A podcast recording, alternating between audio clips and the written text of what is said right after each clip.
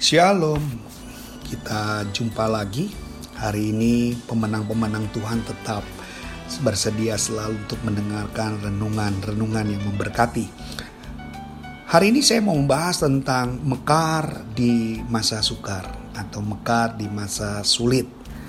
Ayat yang saya ambil adalah Mazmur 92 ayat 13 yang berbunyi, Orang benar akan bertunas seperti pohon korma, akan tumbuh subur seperti pohon aras di Libanon. Saya menemukan tulisan dari Dr. Sarah Salon. Sarah Salon ini dengan timnya dia bekerja untuk sebuah medical ya, yaitu Louis Borik.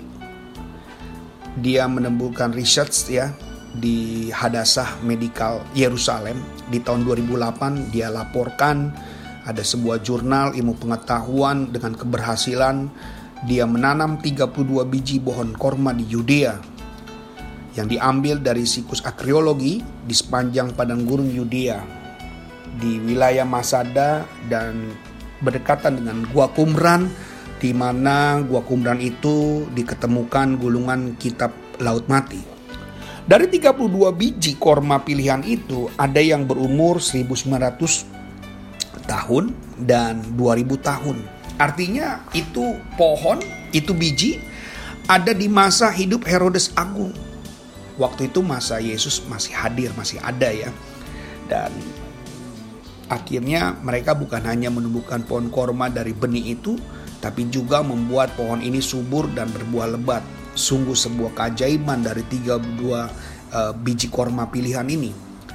Waktu kita baca laporan penelitian ini membuat kita teringat ada 30 uh, 33 tahun lalu membuat kita uh, diri kita Yesus mengalami uh, Kristus yang luar biasa.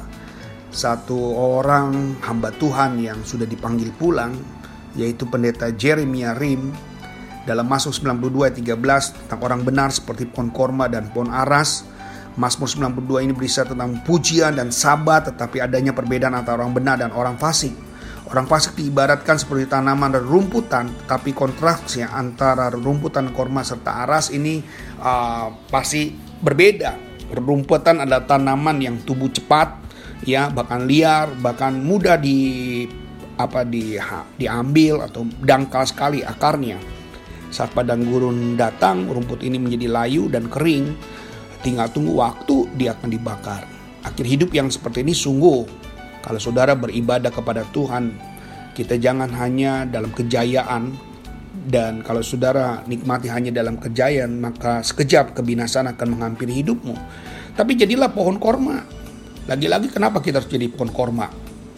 Pohon korma ditanam, dia bukan pohon liar, dalam menanamnya pun tidak instan ya ada kedalaman khusus ya ukuran khusus uh, yang harus diperhatikan ya prosesnya nggak segampang kita seperti rumput liar tersebut yang bisa bebas di mana saja.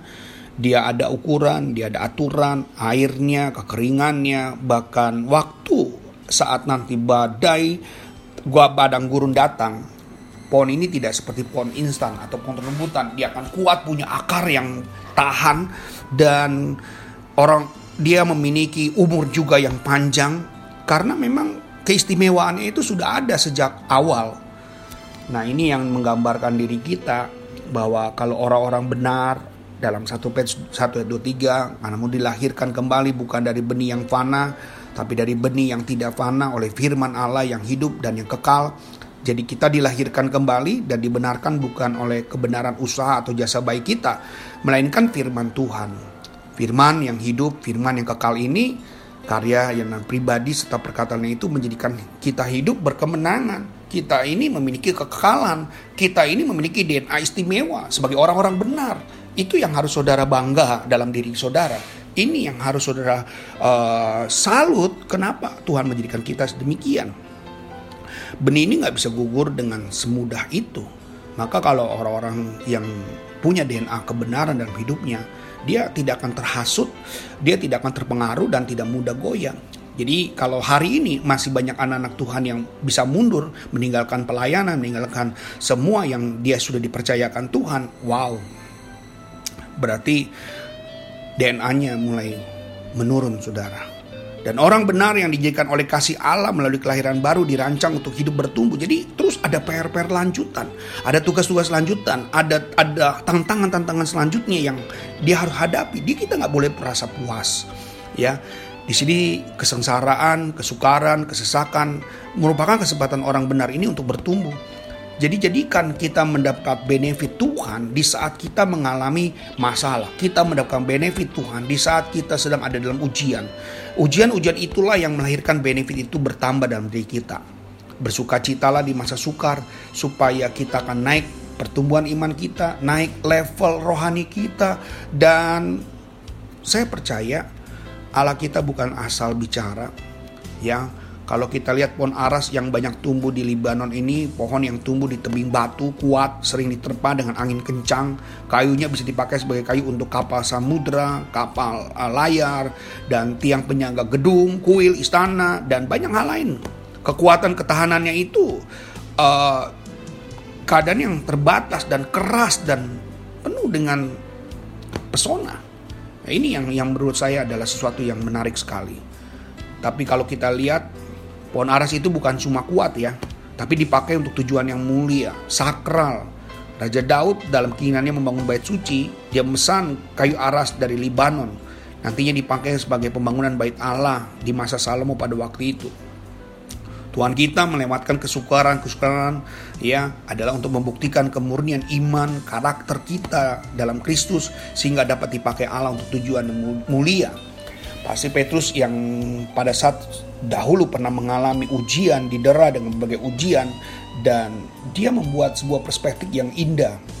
Karena dalam pengiringan dia kepada Tuhan, walaupun dia mengalami sekarat ya, tapi tidak membuat dia meninggalkan Tuhan. Dia percaya apa yang dia sudah lakukan pasti Tuhan tidak pernah meninggalkan. Karena tujuan dari masalah-masalah yang kita hadapi ya adalah kita ingin memuliakan Tuhan ya karena kita tahu Tuhan akan memberikan kemampuan buat kita mekar pada waktu dalam diri kita menjadi orang-orang yang membuahkan karakter ilahi dan berdampak.